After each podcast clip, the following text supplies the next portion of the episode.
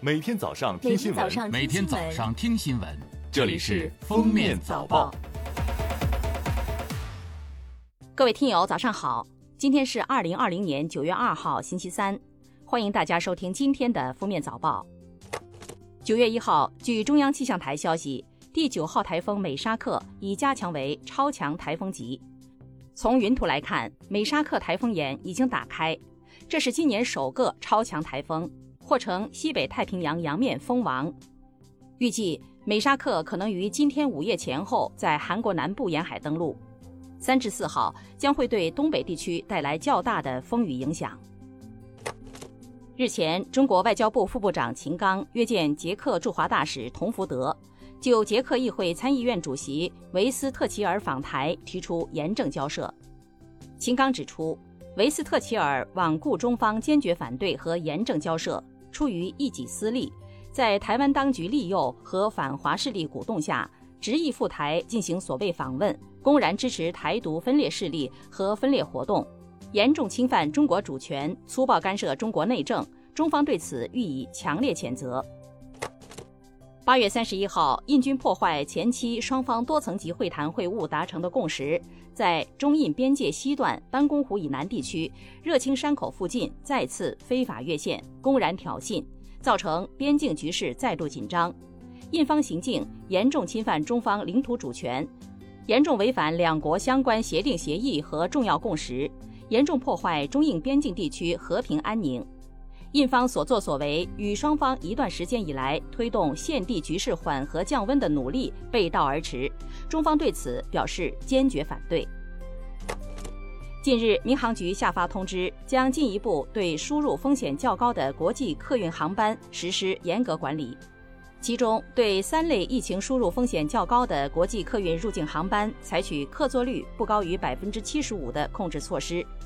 截至目前，民航局已实施航班熔断三十一次，取消入境航班五十二个。八月三十一号，工业和信息化部网站发布《通信短信息和语音呼叫服务管理规定》征求意见稿，其中包括未经用户同意不得向其发送商业性短信息和拨打电话。来看热点事件：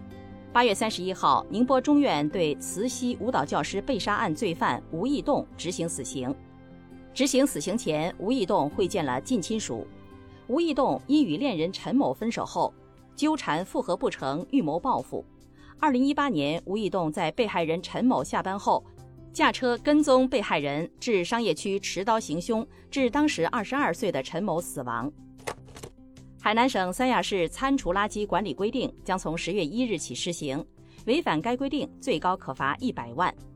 规定要求，餐厨垃圾产生者应当使用符合标准的餐厨垃圾专用收集容器，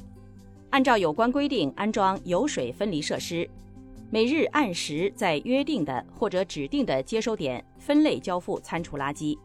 将餐厨垃圾交由取得服务许可证的餐厨垃圾收运服务企业收运。为遏制疫情，香港特区政府九月一日正式开展普及社区检测计划。行政长官林郑月娥一号带领司局长及行政会议成员分批在特区政府总部的检测中心接受检测。香港普检计划暂定为期七天，有十四个社区检测中心在未来七天的所有名额已爆满。记者从武汉市民航办获悉，国家民航局已同意武汉天河机场分阶段有限度的恢复国际客运航线。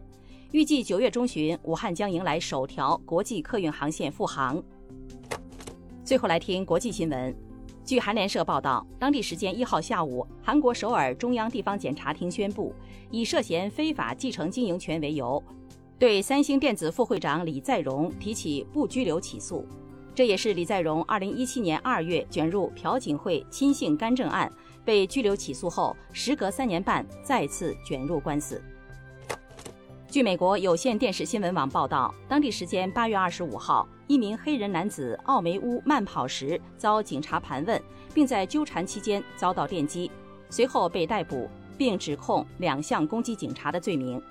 然而，出人意料的是，根据警方随后公布的报告，这名男子并非他们寻找的家庭暴力事件中的嫌疑人。据美国国会山报报道，当地时间八月三十一号，美国国务卿蓬佩奥接受采访时声称，特朗普正在考虑限制中国学生赴美学习。他补充，美国政府可能会在未来几周或几月内宣布针对中国的新行动。蓬佩奥当天并未就此提供更多细节。美国北德克萨斯州大学此前突然宣布驱逐所有受中国国家留学基金委资助的公派访问学者和留学生。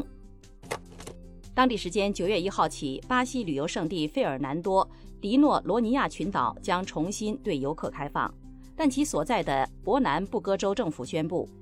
只有曾感染过新冠肺炎并康复的游客才能上岛旅游。游客需出示至少二十天内的核酸检测结果阳性证明，或九十天内的血清学检测结果，证明体内已有新冠病毒抗体，才能被获准登岛。感谢收听今天的封面早报，明天再见。本节目由喜马拉雅和封面新闻联合播出。